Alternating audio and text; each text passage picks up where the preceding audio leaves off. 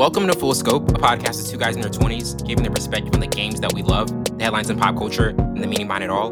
I'm your host, Windsor Burns, along with my counterpart, Savon Morris. How's it going, man? It's going pretty good, bro. How's everything? It's going really good, man. And uh, for tonight, we're joined by a special guest for the first half, um, Ricky Koya, a good friend of mine and um, a really good friend of the show, has been on countless times in the past. But uh, thank you so much for being back on, man. Dude, it's my pleasure. Always happy to be on. Yeah, absolutely. And um, for the first half, we're going to get into a, a few uh, NFL topics and some NBA ones. All, obviously, recapping uh, Super Bowl in the second half, we're going to do some album reviews. But to start off with just thoughts on the Rams Super Bowl win in Cincinnati, just you know not finding a way to send it into overtime. Um, the Rams were able to pull this uh, win off, 23 to 20. Um, during the winning series, uh, the game MVP Cooper Kupp beat Eli Apple in the right corner of the end zone for the winning score. Um, Kupp also had four receptions for 39 yards and a seven-yard run on fourth and one from the Rams 30 on the championship drive. And um, the Bengals, who were penalized just the, the, second fewest times for the fewest yards in the regular season, um, really eh, flags hurt them, you know, kind of later in the game. Burrow was 22 of 33 for 263 yards and a touchdown. And um, especially with the pressure that Aaron Donald was facing, that ended up being the decider, the deciding part of the game. But to you, Ricky, to start it off, like what were some of your takeaways from this Rams win and what kind of decided the Super Bowl overall? Man, it's just it's such a shame because I think the real difference in this game is the Bengals offensive line imploded. Aaron Donald, one of the best defensive players of our generation and perhaps of all time. Mm. First three and a half quarters, nada, nothing he had a couple of pressures, but the offensive line did a wonderful job of double teaming him, cheating over, and just not letting them completely destroy Joe Burrow's pocket. And then all of a sudden, you know, fourth quarter on, Donald just was able to do whatever he wanted. And to me, it's such a shame because I feel like if Joe Burrow had the protection, the Bengals would have won the game. Yeah, it, it definitely does feel that way. And to you, Savon, like looking back at this Bengals team and like the run they were able to go on, obviously, like they, they have this massive comeback against the Chiefs. They, they they went on the road against Tennessee, and we we've seen Burrow under duress so many times. And this was even you know uh, almost the same amount of times it was against Tennessee. Like to you, kind of like what were your takeaways from this from the Super Bowl and just the struggles Cincinnati's offensive line uh, had? It's going to be an interesting season next year, uh, especially for both yeah. teams. For Bengals, they have a lot to look forward to, but they have a lot of mistakes they need to uh, adjust to, especially in the secondary. And most obvious is the offensive line. But outside of them not being able to protect uh, Joe Burrow, it's the penalties that took them, the fighting, the punching, the doing the unnecessary things that set your team back. I think even with those mishaps of not blocking, you look at the entire season. This is the same starting five offensive linemen they had in the beginning of the season now to the end. So we already knew what we are going to get from them. It was just the minor mistakes they've done in the Super Bowl, like the the penalties. They had like four or five penalties late in the, late in the game that cost them as well. Um, but yep. you look at what Aaron Donald was able to do out, outside of not getting a sack. He allowed his, his teammates to get the pressure. Von Miller, um, uh, uh, Floyd, uh, the list goes on. These guys be able to, to to get to the ball, but it came down to the wire. I, I still think the Bengals had an opportunity. The run game was working late in the game. They got away from a little bit because the run stop was getting um was was pretty good with the Rams. But it's just at the end of the at the end of the game, Aaron Donald showed – his endurance and his ability to make big plays when they need him the most. All that money for that defense paid off. They got a Super Bowl. So, man, mm-hmm. interesting. Yeah, definitely. And, and I mean like like that's another thing because one of the the biggest conversations afterwards was was Cooper Kupp the right pick for the Super Bowl MVP? And first, when you look at Kupp's case, you know, he had eight catches on 10 targets for 92 yards and then two touchdowns, including the game winning points. And then obviously for Aaron Donald, two sacks and three big hits on Burrow. And there were just so many points in the game where you can point to Donald being the reason for LA's comeback. But to, to you, Ricky, like in terms of looking back at who won the Super Bowl MVP, like do you feel as though it should have actually been Aaron Donald? Um, here's the thing. MVP and Super Bowl MVP is increasingly becoming a quarterback only award. Right. So I'm actually kind of glad they gave it to someone who wasn't a quarterback. um, yeah, definitely. I think Cooper Kupp and Aaron Donald both deserved it. I wish there was like an offensive Super Bowl MVP and a defensive Super Bowl MVP because honestly, they both deserved it. But if you put a gun to my head and you said, Ricky, you have to choose one person, I'd I'd have to go with Kupp because Yeah. for that game winning That game drive, winning drive, yeah, that game winning drive was just It- crucial. it wasn't everybody. No, no, it was Cooper Kupp just getting open. It didn't. It didn't matter if they bracketed him. It didn't matter if they had their best corner on him. It it didn't matter what they did. Cooper Kupp just found a way to get open and to make really difficult catches. So I think he deserved the MVP a little bit more than Donald, even though Donald played really, really good, especially for the fourth quarter. Yeah, I definitely think so Be- because like th- that that drive that was Stafford just completely trusting in Kupp. I mean, obviously, like they don't have Odell, they didn't have Higbee. Kupp was the guy, like the go-to guy, and he always stepped up. Even against the Tampa Bay game, um, he was able to find a way to to, to close the deal. Like, but to you, Savon, like, what were your thoughts on the Super Bowl MVP and who you felt as though deserved it? I thought Aaron Donald should have won the Super Bowl MVP. And I, I get Cooper Kupp that last drive that was all him. Even a no look pass by Matthew Stafford right in the middle of the field under a cover two. Perfect pass Cooper Kupp. And then all this, but defense wins championships. Now, if you saw that play, the last play, you saw in multiple angles before Aaron Donald got there, Ja'Marr Chase was wide open wide open. Jalen Ramsey fell down, and he Ja'Marr Chase was wide open down the field. Now, if he had a, a couple more seconds, that would have been a different Super Bowl. If he was able to lose Aaron Donald, that'd be a different Super Bowl. But Aaron Donald being Aaron, knowing that he has this specific move, it's called the, the, the jump, the jump under. So when he gets off the ball, he angles his body and he jumps and then goes under because he's six foot, he's quick, he's strong, so he can do the move. He did it a couple times when they were on the five yard line, and he got the sack. The game would have been a different story because we all know Joe Burrow is not scared to throw the deep ball. Now, if he had the opportunity to do so, the Super Bowl would have been the Cincinnati Bengals. That's why I believe Aaron Donald should have won a Super Bowl. I mean, Super Bowl MVP, hands down. He saved the last play because everybody else was blocked besides Aaron Donald. So, I mean, Cooper Kupp did Yeah. his thing, but I think Aaron Donald deserved the MVP. Man, I mean, you, you look at what he did for, through the uh, all four quarters. Man. retire. Yeah, yeah, and that's what that's the beauty of it. He's done crazy. everything else. Now he can retire. Yeah. Um and, and- I mean like obviously like the the the next question is because like Cincinnati like this is extremely an extremely young team. Um, but obviously for Burrow to have a, a long sustaining career, they need to like fix their offensive line. And then the Rams, they went for like a all all in win now type of mode. Like to you, Ricky, like which team do you think has a better chance to be in the Super Bowl next year? Because Cincinnati, they're in a, a loaded AFC with so many elite young quarterbacks, and then the Rams, there's questions about who actually kind of return it and be there to, to repeat. Yeah, did you see at the Super Bowl parade, the Rams GM had a very interesting T-shirt on about draft picks and how he Mm. didn't care, putting it in a nice way that won't get you guys Yeah. demonetized. but um, exactly. I think that attitude towards draft picks is going to come back and bite the Rams. I, I really do because, you know, like Stefan said, Aaron Donald did step up in the key moments. So did Cooper Kupp. But NFL stands for not for long, and both these guys are in their, well, not quite the twilight of their careers, but they're getting up there in age. Matt Stafford, same with him. And don't even get me started on Whitworth, who played really, really good at left tackle for the Super Bowl. He's older than 40. So, and they don't have much cap flexibility to fix this in free agency. So, I think all the deferring and kicking the can down the road is going to come back and bite the Rams. They they need some young talent and they're not going to be able to get it for a couple more seasons. I mean, when's the next time they have a first round draft pick? Does anyone know off the top of their head? Because I, I couldn't tell you. I don't. I couldn't tell you either. um, but uh, to, to you, Savon, like looking at at both of these teams, like which one would you say kind of has a better shot to be back here next season? Both, absolutely Mm, both. Really? You, Okay. You, you, I'll start with the Rams. The beauty about getting guys who are seasoned and who knew how to play. You look at Floyd, you look at Von Miller, you look at Aaron Donald, who's been in, the- been in the NFL for eight or nine seasons. You look at the secondary, they, they brought Eric Weddle back, He was retired, and now he has a Super Bowl. The beauty about getting veteran guys, they know how to win. They know how to figure out to win. And we see what Tom Brady was able to do with the Buccaneers and how they retained everybody because everybody bought in. With the new guys, you're gonna have to wait a little bit.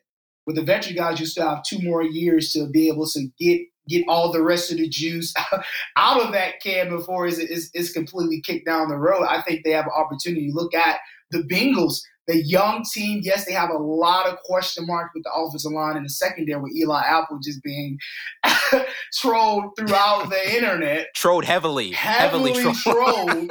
they made a lot of moves last year with the defense. I think they just need one more move. They'll get they'll have a couple draft picks in the second, third round. I think there will be some safeties and quarterbacks yeah. available. There's a young team. Mixon is still young uh, Ja'Marr Chase, T. Higgins, all these guys are have great chemistry on and off the football field. They're going to be back. They're the future of the NFL, along with the Bengals. I mean, the Bengals, along with the Bills, along with the Kansas City mm. Chiefs. These young guys are taking over NFL Chargers. and Chargers as well with Justin Herbert.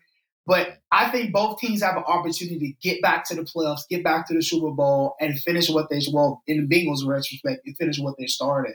But both teams, yeah. Even with the old heads, both. even with the young guys, I think both of them have the opportunity. it's rare to get a both from you. It's rare to get a both. you, I mean, you just look at what they was able to accomplish, man. Yeah, I, I don't true. think Aaron Donald will retire. I think he'll try to get. He's gonna run back.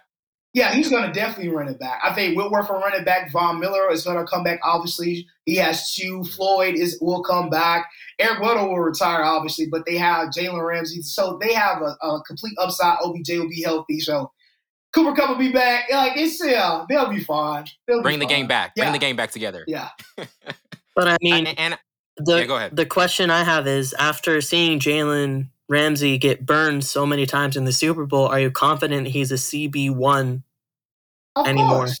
Of course, that happens when you're on the highest level and you have a young guy Ja'Marr Chase who who's who's an athlete, who's a contender as well. That's going to happen. You look at what happened with Davante Adams and Jalen Ramsey. You know, it's going to be you're going to have your good days. And Revis had his bad days.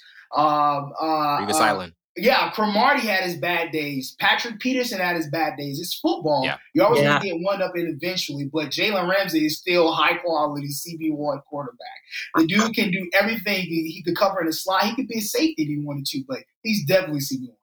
Definitely. See, the thing is, though, as talented as Jalen Ramsey is, I have seen it time and time again with these old cornerbacks who were amazing, and then one season comes, and all of a sudden they just completely fell off a cliff, and you have no idea where their skill and talent went.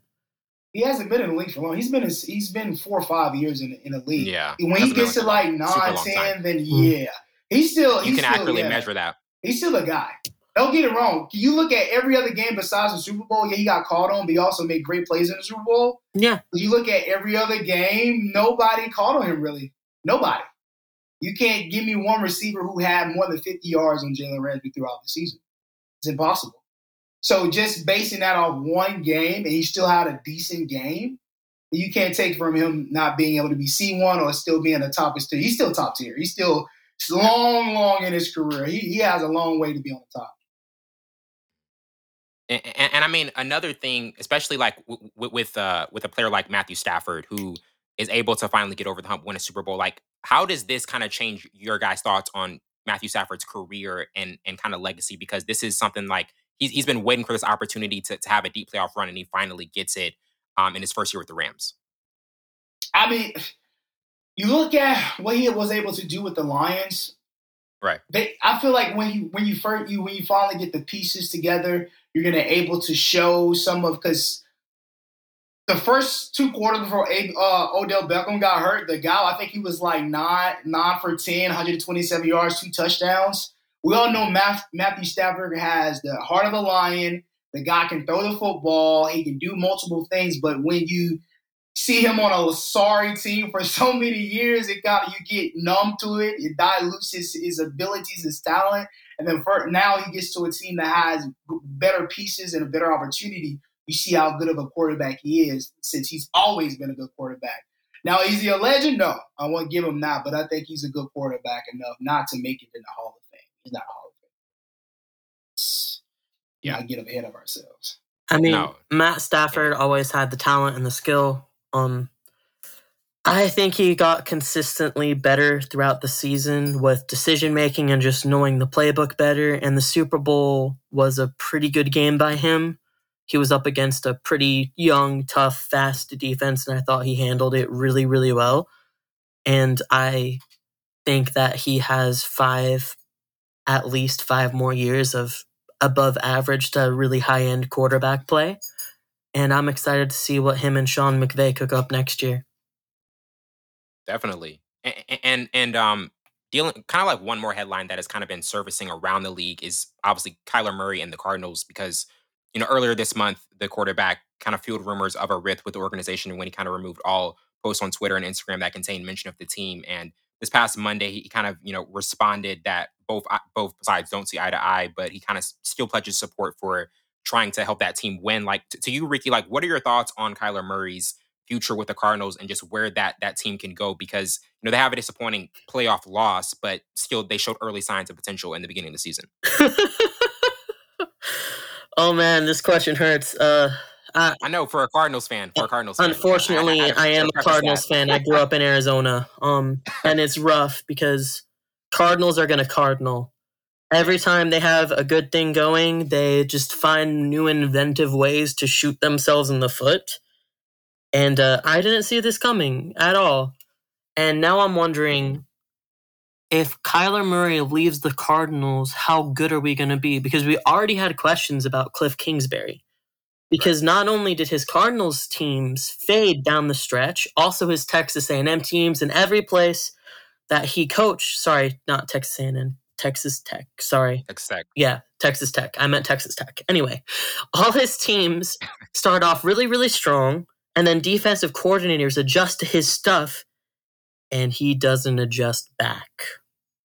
Mm-hmm. So even if Kyler Murray stays, I'm kind of thinking the Cardinals need to get a new head coach in there for them to have sustained success.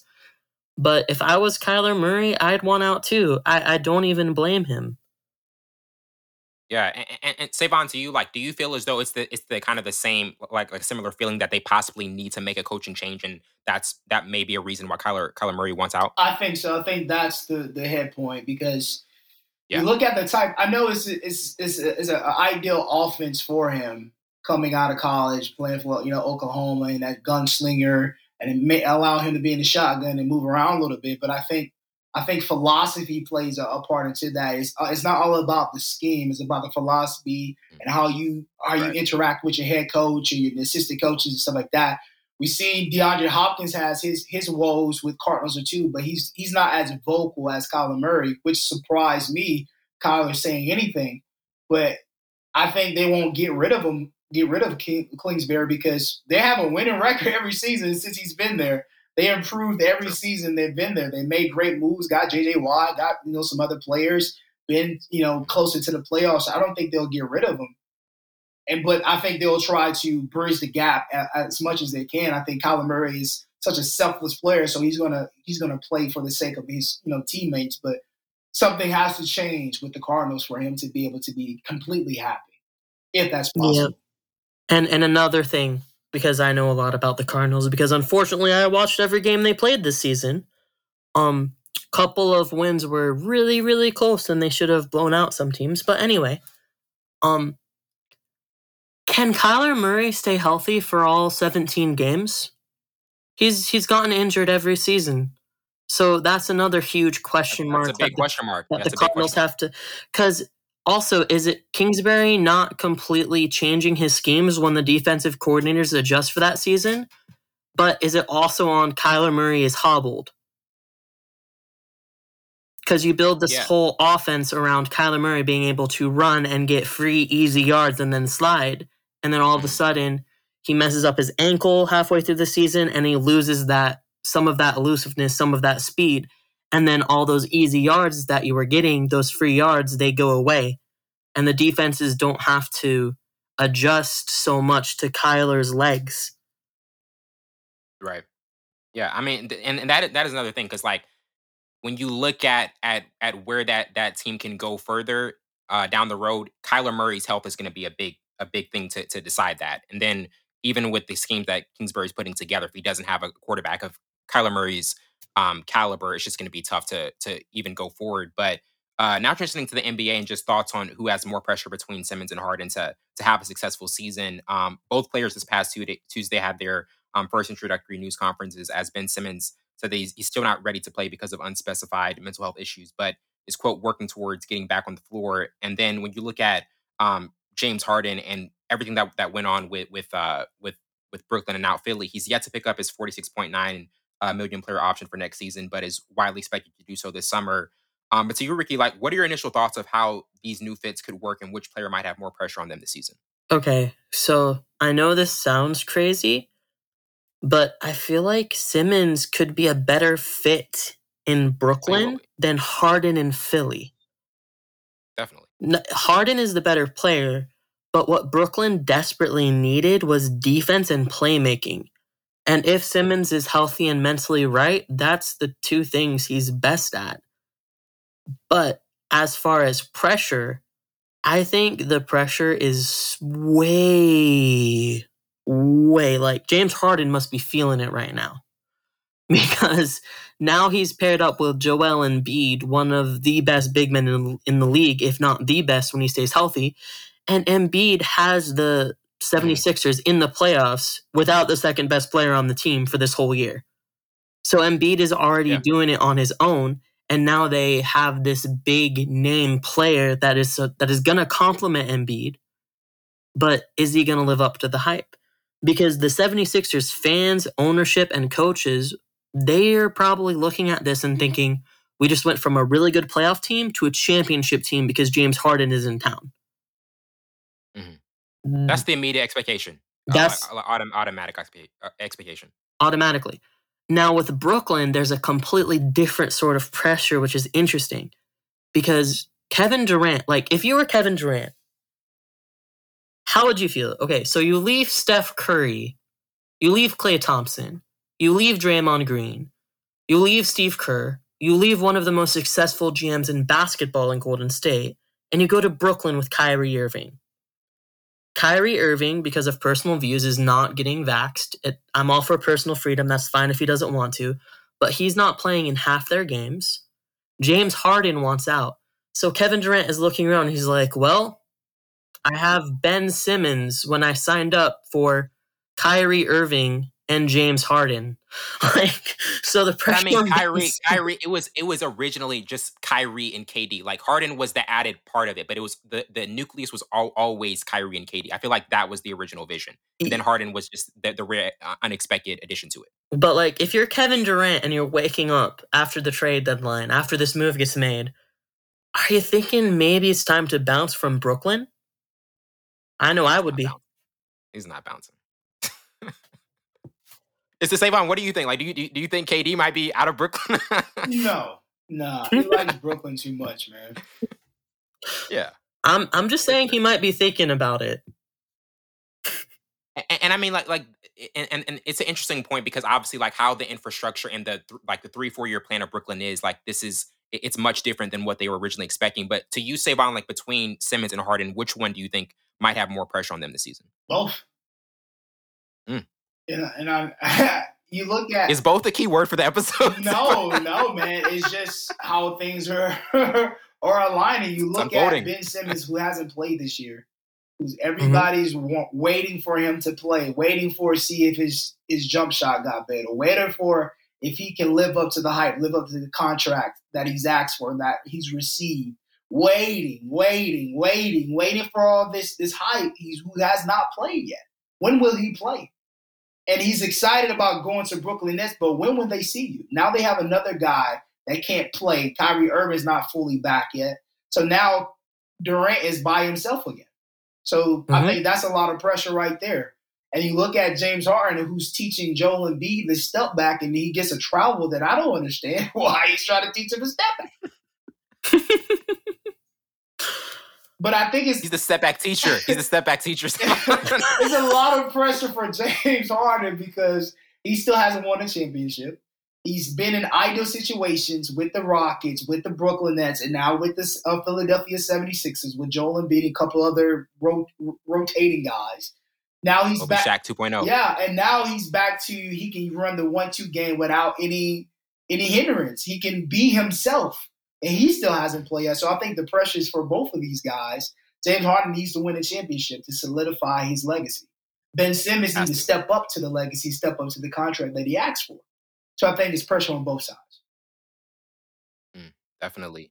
And, and, I mean, not just listening to the Lakers' kind of inactivity during the trade deadline, and also thoughts on Anthony Davis' future in LA. Um, looking back at, at, where their position was before the deadline, they didn't have many um, trade chips to offer, and Talen Horton Tucker has had extremely um, disappointing year, and Kendrick Nunn hasn't has yet to play this season due to injury. Um, but to you, like Ricky, what are your thoughts on the Lakers trade inactivity as there was really nothing substantial that, could have taken place? And also, what are your thoughts on the future of, of AD in LA in the next couple of seasons? Because obviously, he had the injury last night against Utah, and there have been con- concerns over his injury history and, and how he can be available uh, going forward. Yeah.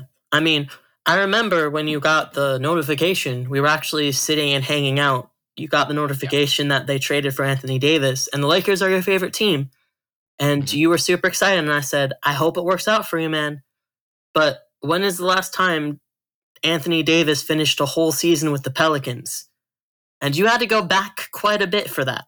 So the right. Lakers brass needed, they were already aware of his injury history. But I think trading for Russell Westbrook was like throwing water on an oil fire. It just made everything worse because not that Russell Westbrook is like a washed and completely awful player. He's very talented and in the right circumstances he can play well.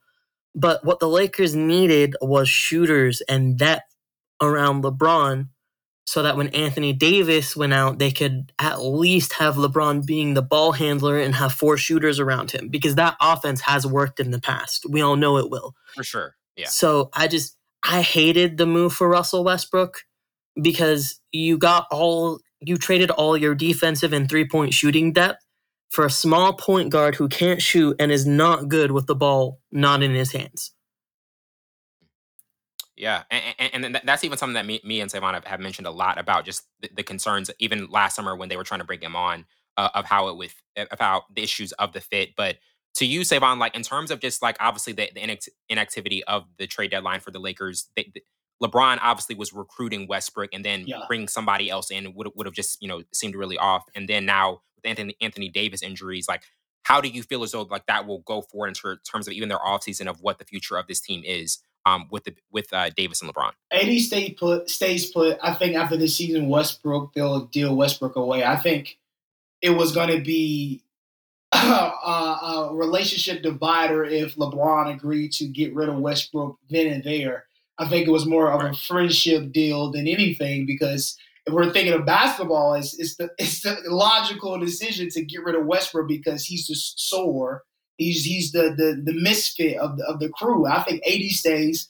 It's just lingering issues of his health and being able to be able to play at a high level. I think he's still that that that center that they traded for, who's able to be uh, a force on the front court and back court. But man, I, I just it, you can't help but injuries. I just saw the injuries, ankle injury. How you said you can't you can't fake that. You can't you can't help that mm-hmm. jumping coming down off a uh, uh, uh, uh, just a easy rebound and you twist your ankle yeah. or something like that. Yeah, that sucks. I don't blame Anthony Davis, but ugh, he just he goes down so often. I feel so bad for him. Injuries are the most unpredictable part of the game. Obviously, yeah. KD's out as well. Um, so it, it, happens sporadically. Paul George, Kawhi, it's just something that that is that that's always kind of been a part of the game. And not just listening to, to the Celtics kind of current improvement in which team could be a dark horse in the East or even West. Um, in the last few weeks, Boston has been one of the, hottest teams in the league and made a couple moves to bolster its roster by acquiring uh, Derrick White and Daniel Theis ahead of the, the, the deadline. Even in their 48 point win in Philadelphia on Tuesday night, they lost Mar- Marcus Smart to a right ankle sprain in the second quarter. Uh, but to you, Ricky, like, what are your thoughts on the Celtics having kind of more success recently, and who in the East or West do you think it could possibly be like a dark horse in the playoffs? Hmm. For the playoffs, that's a completely different beast. Um, but for the Celtics going well now, I like the move. I feel like the chemistry has improved. Um, right. But as for a dark horse, I don't feel like people are talking about the Miami Heat enough. Mm. I I don't know what it is about them, but just watching the Heat play basketball makes me happy. I have no idea why. Like, have you ever just watched a team and you're like, I can't really, fundamentally sound. They're fundamentally sound. Like, I can't point to like one or two reasons why I think they'll go deep in the playoffs, but I just they make me happy watching them play. Like, no small silly mistakes. Everyone is playing together, open shots constantly, driving to get other people open from three point range or hitting layups. They just, I really like Spoelstra and how he coaches. And the Heat have some talent too. I mean, they have Lowry, they have Butler. Um, so I, I don't know. I feel like they're a dark horse for the Heat. Yeah, I, I forgot about Bam. Bam is a wonderful defender. Watching Bam play defense makes me happy too. Like he's really good. I can't believe I forgot Bam.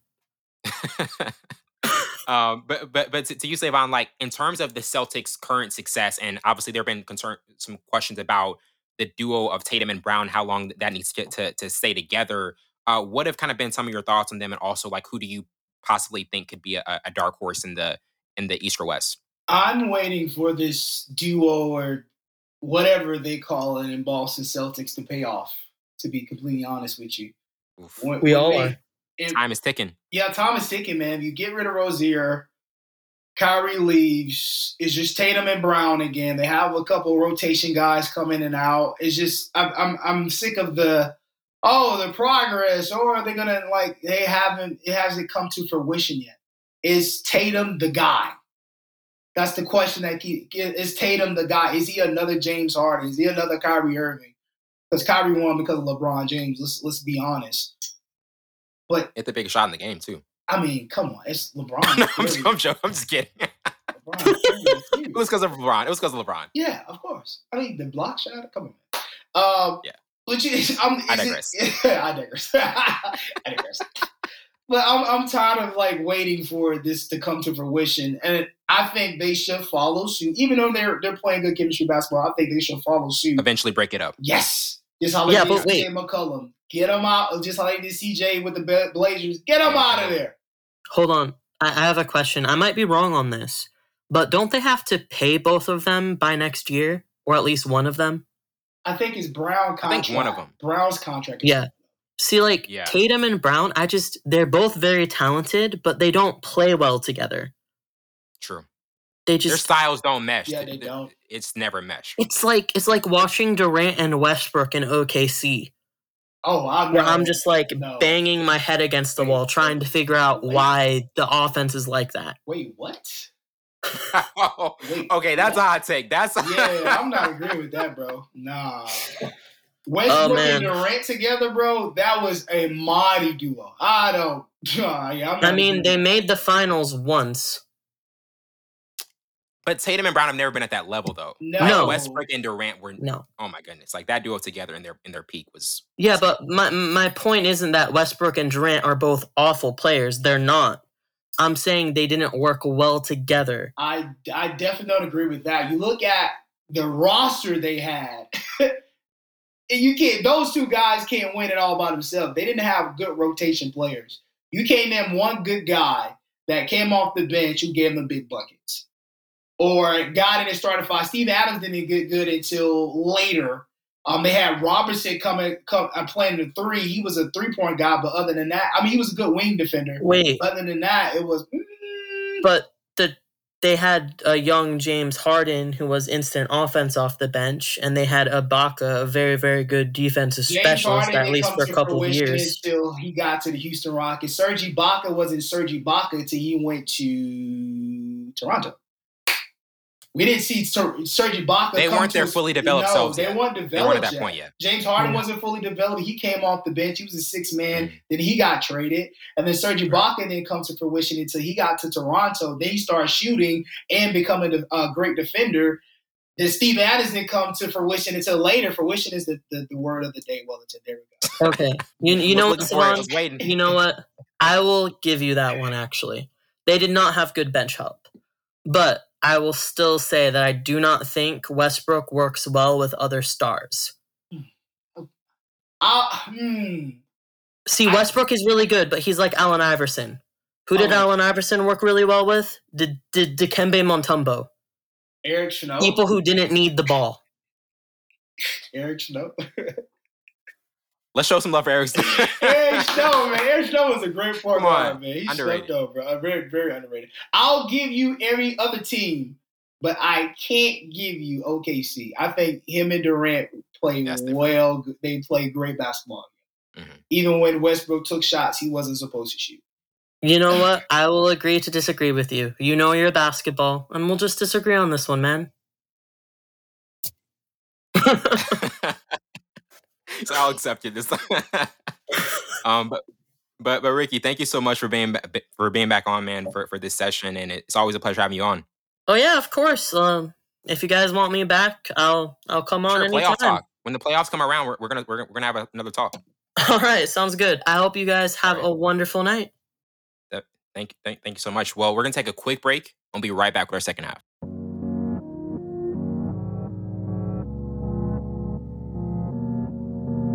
Welcome back to the show. Now we're getting into the second half of our topics, and we're joined by a first time special guest, um, Isaiah uh, uh, a really good friend of mine and first time guest of the show. And thank you so much for being on, man. Nah, it's a pleasure being on here, man.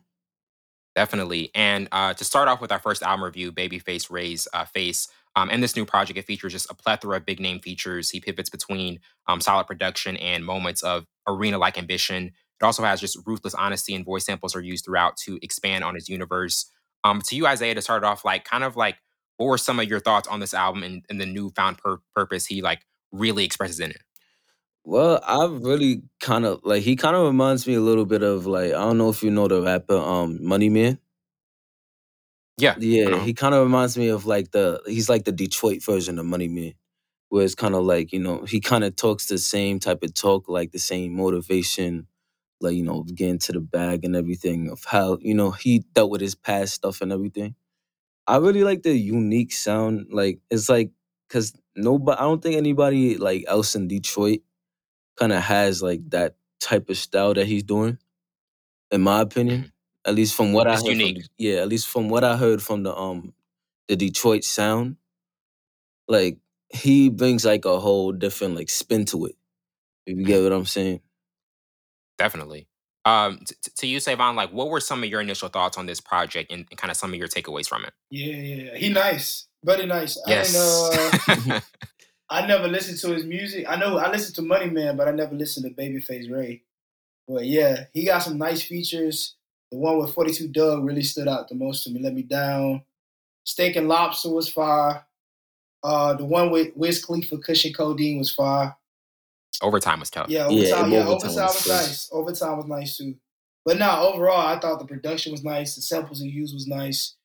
He's he has a unique sound. Like He's on the come up. you don't he sound like Money Man, but he still has his, his unique sound that you know. You know he don't really sound like nobody. He stick out most because oh who who Buddy is because you don't know how he sound. You know? Definitely. And, and- and to you, Isaiah, like in terms of what he has coming forward and, and ju- just what he does in, in the coming years, like like what do you think he can improve on to to like kind of stay to to kind of like further develop what he's trying to do with his sound and and the message he's getting across? Oh, a big one. I think the delivery kind of needs to be a little bit like worked on a little bit. Maybe it's because I'm not from like that area or whatever, but it's kind of like Right. it's kind of like a little like sometimes like you'll find him a little like mumbling a little bit. Even though he got a lot to say, you know what I'm saying? He is nice, but it's kind of like sometimes he kind of slip back into like, you know, you know, getting back in there like, son, talking like this, you know what I'm saying? So yeah. it's like, you know what I'm saying? Like, I found out a lot like on the first track, My Thoughts, Mhm. My Thoughts 3, and slash, um, I forgot the, the yeah, Pop's Prayer. Uh, like he was going, there there was times he was going off and then he just slipped back into like, uh, you know, mumbling. And, you know what I mean? He has a, I just feel like he needs to. There were definitely segments of that where he, he kind of went back to that. Yeah, because it was like he's, you know what I'm saying. I, Detroit doesn't really like mumble too much like that. You know what I'm saying? It could just be him. You know what I'm saying? This could just be you know how you know his style is, but like I would like to see a little bit less of that. You feel me? Sure. But other To you, that, he's Savon. Yeah, definitely. To you, Savon, like, do you think delivery is maybe something he, he can improve on? I think that's just his sound. To be honest with you, mm. that's how. I think that's what makes him stand out. Cause you like when when we first listen to G Herbo, he don't rap on the beat, and it kind of like, uh, but he trash. Then you realize he's probably doing that on purpose because it's a different style of his cadence. Now he delivers. But the only thing I always say for him, just continue to stay in your lane, continue to have your own signature sound in music. If that's how you deliver it, you want to have to continue to deliver it that way. You can't be inconsistent of what you do with your music. Because then people Definitely. people gotta really know you from what you're doing. Like this is your sound, that's what you're gonna do. All right, boom. Like I said, I think last week, the baby has a signature cadence that he does. He does it every song. He yeah. raps on every song before the beat drops. He starts rapping. So that bit turn on. Like, you know what I mean? So we know him for that. So if you're gonna do that, you mm-hmm. gotta be consistent. Thanks. For sure. And, and now transitioning to think to Adria Kane's uh, When Flowers uh, Bloom um, review in her long awaited first album after releasing a multitude of singles and EPs um, over the last seven years. Um, you know, she really maintains her roots in soul, R&B, and jazz. J- just the lush, reverberated chorus feel guitars settle in to show off Kane's uh, broad vocal range. But to you, um, Isaiah, like, what are your thoughts on this debut album and just how she sticks to her roots and her soundscape? Well, th- I mean, you kind of said it already. Like, she, mm-hmm. you could tell she's really like sticking to her roots with this one. For sure. Like, it's very like it's very soulful. You know what I'm saying? I still do. I still see like you know a little bit like the trap elements coming in, like with the Dang, what's that song? I think it. I think it was um, Garden's Exit. That was the, I think the last song, like yeah. to the ones I loved before. Garden Exit is the ones I love. Yeah, that's the last yeah, one. Yeah, that one, like that one, I could see she's trying to implement like kind of new, like kind of new styles, at least with the beat selection. Right. You know I'm saying? She is like, you know, because I like analyzing the voice too. Like, I could tell, like, you know, she's a kind of like a lower singer. Mm-hmm. And I feel like she use she she utilizes that well with the with Definitely. the tracks and everything. I felt like you know, it was a it was a it was a smooth listen. I've never heard of her before, really, but like for the first time, this was like a really smooth one. Me neither. I ain't for sure. heard of her either. yeah. uh, say on to you, but kind of like what were some of your uh, initial initial thoughts on this project, and what kind of stood out in her soundscape? You're gonna have to take your time and listen to this. Because off the first listen, For you're sure. not gonna vibe with it.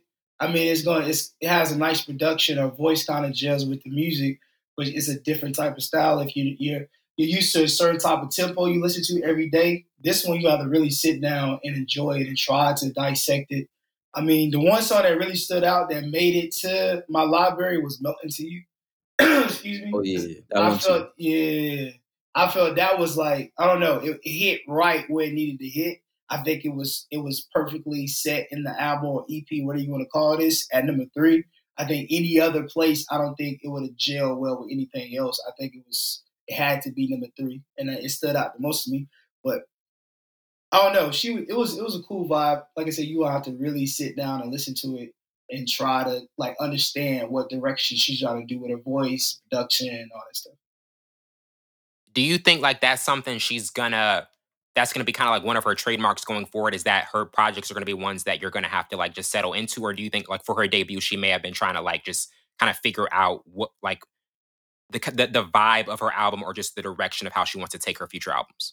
I think so because soul music is kind of taking a twist in a, in a sense. Like even mm-hmm. r&b looks r&b looks different because yeah. everybody's solely for hip hop and rap. So and, and like pop or whatever. So R and B and soul is kind of taking a different different shape and form now in this new generation.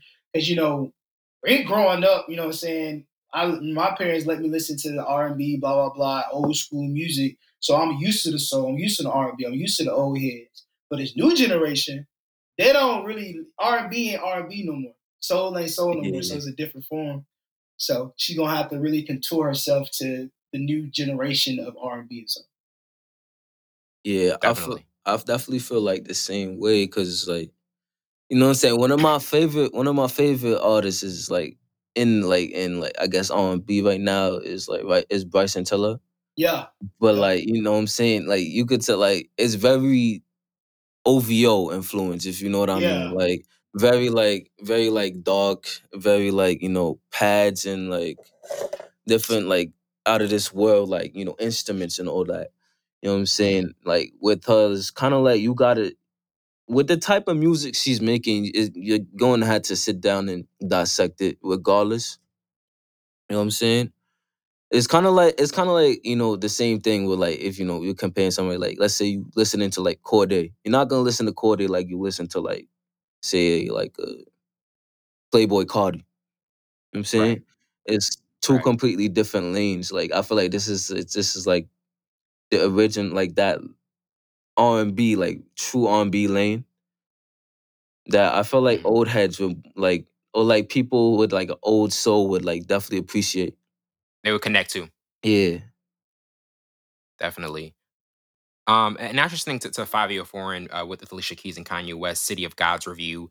Um, with Fivio's debut album set to arrive on on March 25th, the executive produced by Kanye. Uh, Fivio continues his streak of just great verses.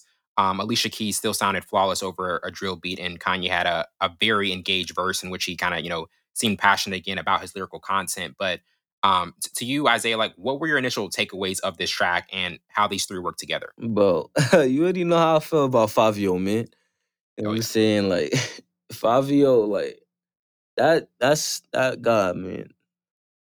I've seen like because you know what I'm saying, me being from New York and everything is kind of like I knew I I bumped Fivio before like all the, you know, big drip and like, you know, uh trust and all that before he was on double XL and to see him like come far, you know what I'm saying? Like to Mhm. come far Right. like and start like mastering his craft because it was kind of like before like when like like Big Drip came out.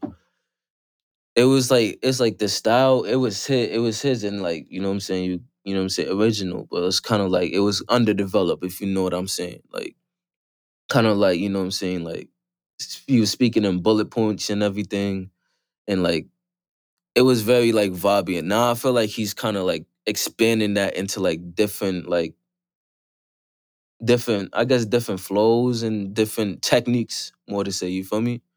Like Mhm. different flows. Like with this one especially, like you could tell he was he was like really rapping, you know what I'm saying? For Like sure. ever, ever since Donda, man, ever since that Donda, like that Donda verse, man, off the grid. off the grid, man, like oh, but like he rapped like his life depended on it, bro. Oh yeah, it was like it was like one of those pressure verses where he was really just giving his all. Um and he was kind of like like putting everybody um he was putting he, he- he was putting like kind of the, the the entire game on the map that he was like one of the ones that you had to take notice of. Like do you feel as though with the energy that he took from that is kind of like some of the things that's fueling him from fueling him to keep putting on like elite verses? Oh yeah, because ever since then it's been like uh it's just been consistent. Like if you've if you've listened to his music like after Donda, after he recorded that Donda verse, like you just see like he's just advanced. You know what I'm saying? Like it's just I'm proud to see his I'm just proud to see like the growth. You know what I'm saying? Especially when you know what I'm saying when back in the day people was kind of calling him whack. You know what I'm saying for like the new style he was bringing. You know what I'm saying? And he's bringing like a new like switch to like New York New York drill. You know what I'm saying? Cause you know how Definitely. you know how it's it's being looked at now. You feel me? Especially in the city itself. You know what I'm saying they just had. I think that he just sat down with the um the mayor of New York, and like you Right. feel me because they was gonna ban drill music altogether, and he just sat That's down. crazy. You know what I'm saying? Like That and, and, and that and that's another thing because like um with Alicia Keys with the hook that, that that she had and then Kanye putting together a verse that I feel as though like for it's been a while since we've we've heard Kanye like in a have a focused type of verse like where he really locked in. Obviously like he's had some some some great tracks like Don had had a lot of really good tracks but I feel like this was like kind of a more focused verse from him like what were your some of your takeaways from even what he what, what he delivered because obviously like he has uh, you know potentially Donda 2 coming out next week which I mean you and I both know like February 22nd, I doubt it will drop. Lil Durk will probably drop, but I doubt Kanye will actually drop. Like, what what do you what were kind of some of your takeaways from his verse? Because this this was a different type of one where he did kind of give some pinpoint lyricism again. I feel like he's got a point to prove this time. I For feel sure. like like a lot of people saying like he's going he's going back to like old Kanye. Like I've seen in the comments like on YouTube because I'll be paying attention to comments too. Be like, he's like, yo, this is like the first time he's rapped like this since like since like 2000 and like before the 2010s. Like honestly, I feel like he's just it's like he's trying hard. You know what I'm saying? Like this time because you know what I'm saying, especially with all the public things that's happening right now. Right. You know what I'm saying? He can't afford to put out. He can't not afford. He could afford to put out trash, but like he True. doesn't want to put out trash. You feel me? And Definitely. Donda two is you know what I'm saying because already Donda was it's a, it's like isn't it Grammy nominated? Yeah. I- I- that along with uh Nas, King's Disease 2, Tyler the Creator, and also J. Cole's The Off Season. Yeah, all of that, man. That's uh, you know what I'm saying. Donda's nominated, bro. You feel me? And to you know to name your album Donda two, you had to definitely put in that work. You feel me? For sure. You gotta put because in that I. I and that's another thing with the whole Donda um element of it. He he feels as though I mean obviously like that being such a critically acclaimed project. Do you feel as though he felt as though he kind of had to stay in that lane to like put to put to put like almost like a sequel out? Because some people have said like there possibly might be like you know three Dondas. Um, e- e- even like like a third one in, in the next couple of years. Like, do you feel as though he felt like he had to follow that up because of just how much critical success it was getting?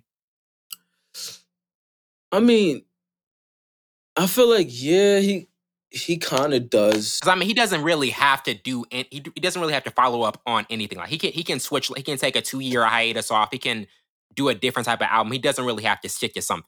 Yeah, but like, yeah, I mean, but at the same, it is kind of like the perfect time to drop music as well because you know For sure. you know, Kim just, you know, Kim divorced him and, you know, the Mhm. whole things with Pete Davidson and all that, you feel me? It's kind of like, right now is kind of like the perfect time for him to drop.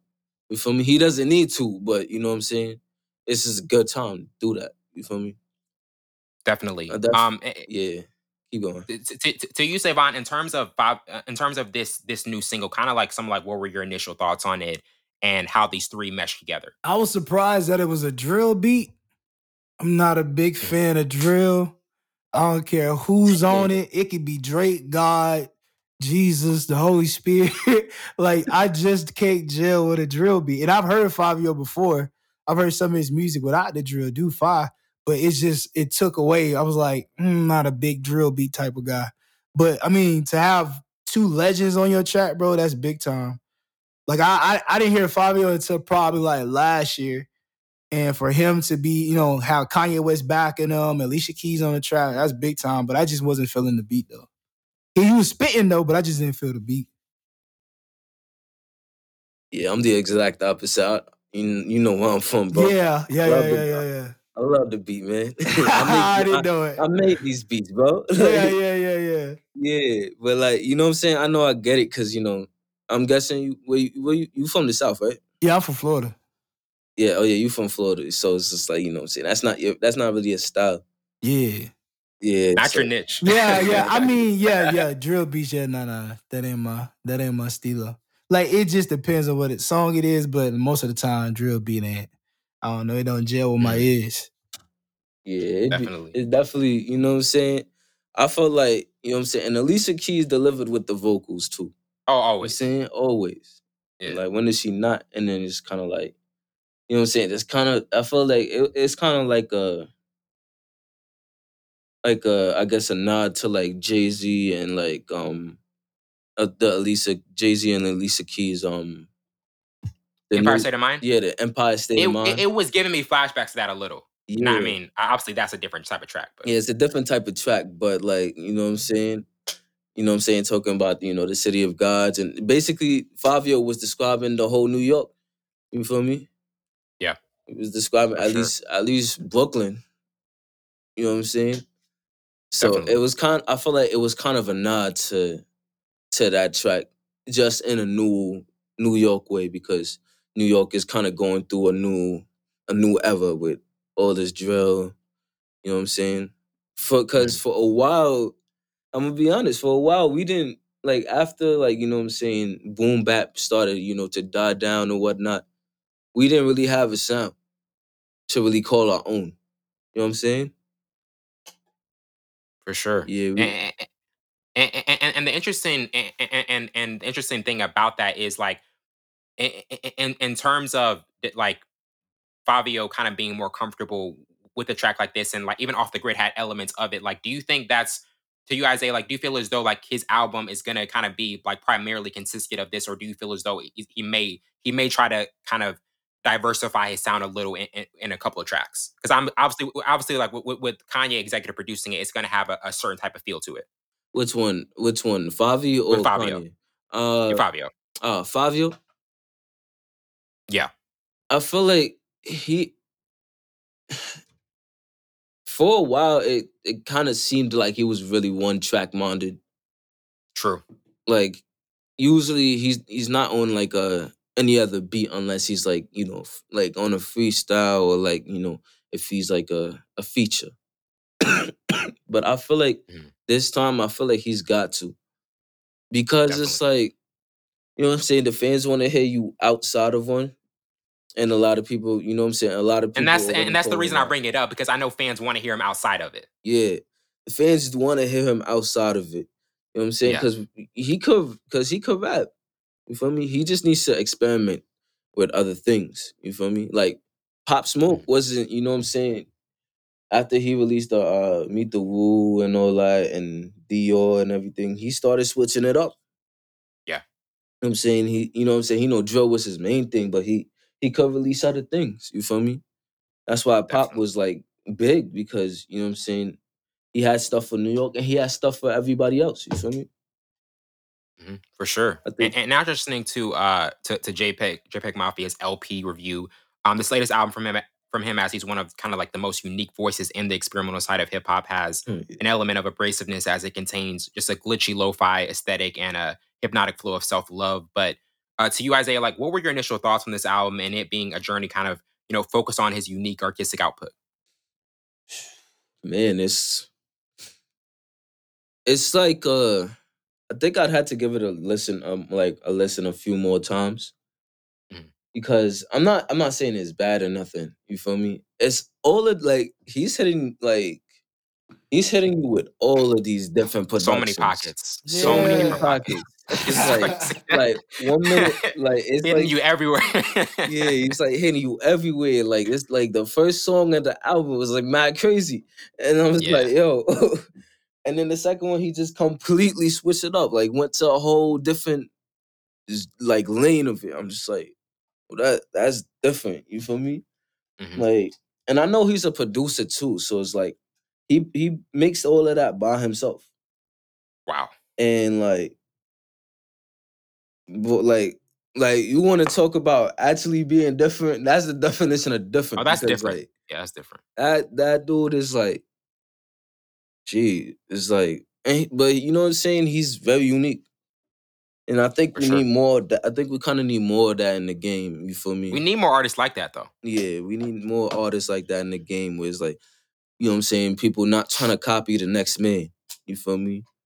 Or Mhm. like people, you know what I'm saying? Like he he brings something new to the table, even though it's not something like we probably still gotta you know get used to over time. You know what I'm saying? I just feel For like sure.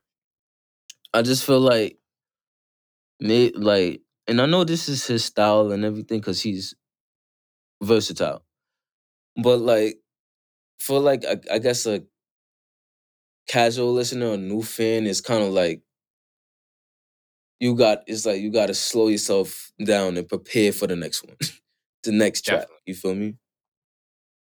To, to you, Savon, like what were some of your initial initial takeaways of it? Because this was obviously a different type of listen, but one where a lot of pockets are, are being um, explored into. The exact same thing. Like, bro Yeah. gave you so many sides of them. I'm like, all right, that's fine. Oh, that's that's cool. Then like, whoa, like, bro, what got was you buffet. doing You in the got a you studio? didn't want. Yeah, what was you doing in the studio? Had to be on acid, cocaine, all of the, all the above, because bro. It's definitely a perk 30, bro. 'cause, Yeah, like, sir. Because Nemo, he gave us the regular flow, and I definitely agree he's versatile. And I was like, okay, Nemo, okay, something normal, something I can vibe with, something I can ride to, and then the next song in credits is like, bro, what's going on, bro? Like, the switch up is crazy. But nah, like it's it's not a bad, but it's like hip hop and rap needs something different. They- We need something different because there's a lot of clones in music. A lot of people trying to, you know what I'm saying, trying to be like other people, sound bite, everybody sounding the same. So this is, I mean, it's it's cool that he has his own signature sound, but bro, pick a side, bro. Pick a side. Pick Please something. pick a side. Cause I'm Please. confused, bro. I'm confused.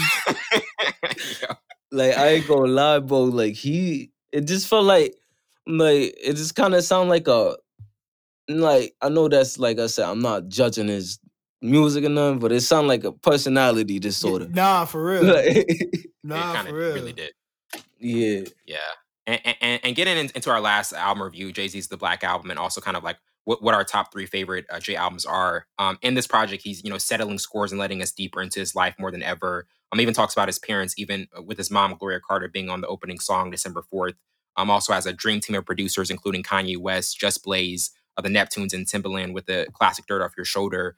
Um, to you, Isaiah, like looking back at this album's like legacy and where it stands in his catalog, um, what were some of your takeaways from it, and kind of like what would you say would be kind of your top three favorite Jay albums? It's crazy because like this album was like a like my older brother used to play this album heavy because he a 90s Mm. baby. You know what I'm saying? So he was a kid, you know what I'm saying, when, when you know what I'm saying, when all of this came out. And I was, you know, kind of around like, you know what I'm saying, like 2007. This came out like four years, I believe, after after the release. And it was kind of like even even then I was like I was like bopping my head to this, you know what I'm saying? It's all funky and everything. You know what I'm saying? Cause Jay-Z, Jay-Z and everything. But you gotta understand like he like this was real life for him, you feel me? Sure. Like Yeah. all this, I know, I, I not understand all that. You feel me? You know what I'm saying? I grew up around people, you know what I'm saying, who who you know sold crack. You know what I'm mm-hmm. saying? Like he talks about that a lot. You feel me? And like Definitely. you know what I'm saying? Like this is this is definitely a classic album. I'd say like my favorite one. I mean, he had a lot of you know so ones many that good I ones. like, like you know, 99 Problems, obviously, because that was on the album too. Mhm. Uh, what more can I say? That one, that one was fire to me. Solid. Changing clothes, changing clothes too. Like Pharrell, like Pharrell's a different monster, yo. He's different. Yeah, man. I feel like this is, you know what I'm saying. This is definitely like this is definitely top three. Yeah. I put it at I'll put it at number three though. That's where I have it too. Yeah. It's I got def- Blueprint One. Yeah, Blueprint at number one. Uh, what's the other one? I like Hard Knock Life as well. Oh yeah, Hard like Knock, Hard Knock Life. Hard Knock Life. Volume Two, Hard Knock, Hard Knock Life. Yeah. Uh, let me think. American Gangster was one of my favorite ones. That was an underrated album. That was an underrated album. American Gangster was underrated. That, that's my number two. To, to you, Savon, like what were some of your takeaways from this project? And also, kind of like what would be your top three favorite Jay albums? hundred percent hip hop album. The goat, one of the goats. I can't give him the One of the goat spot, but he's definitely one of the goats. Bruh, this was the blueprint too. Like, if you want to be Oh, top tier hip hop artist, bro, this is what you do.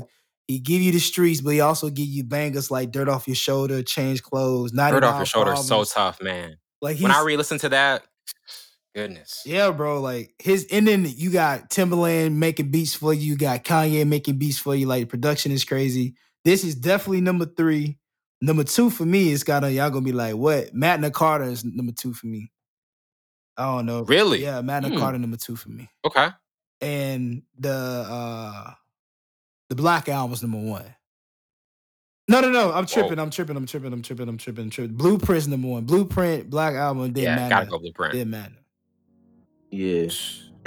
so many, so many good projects from Jay.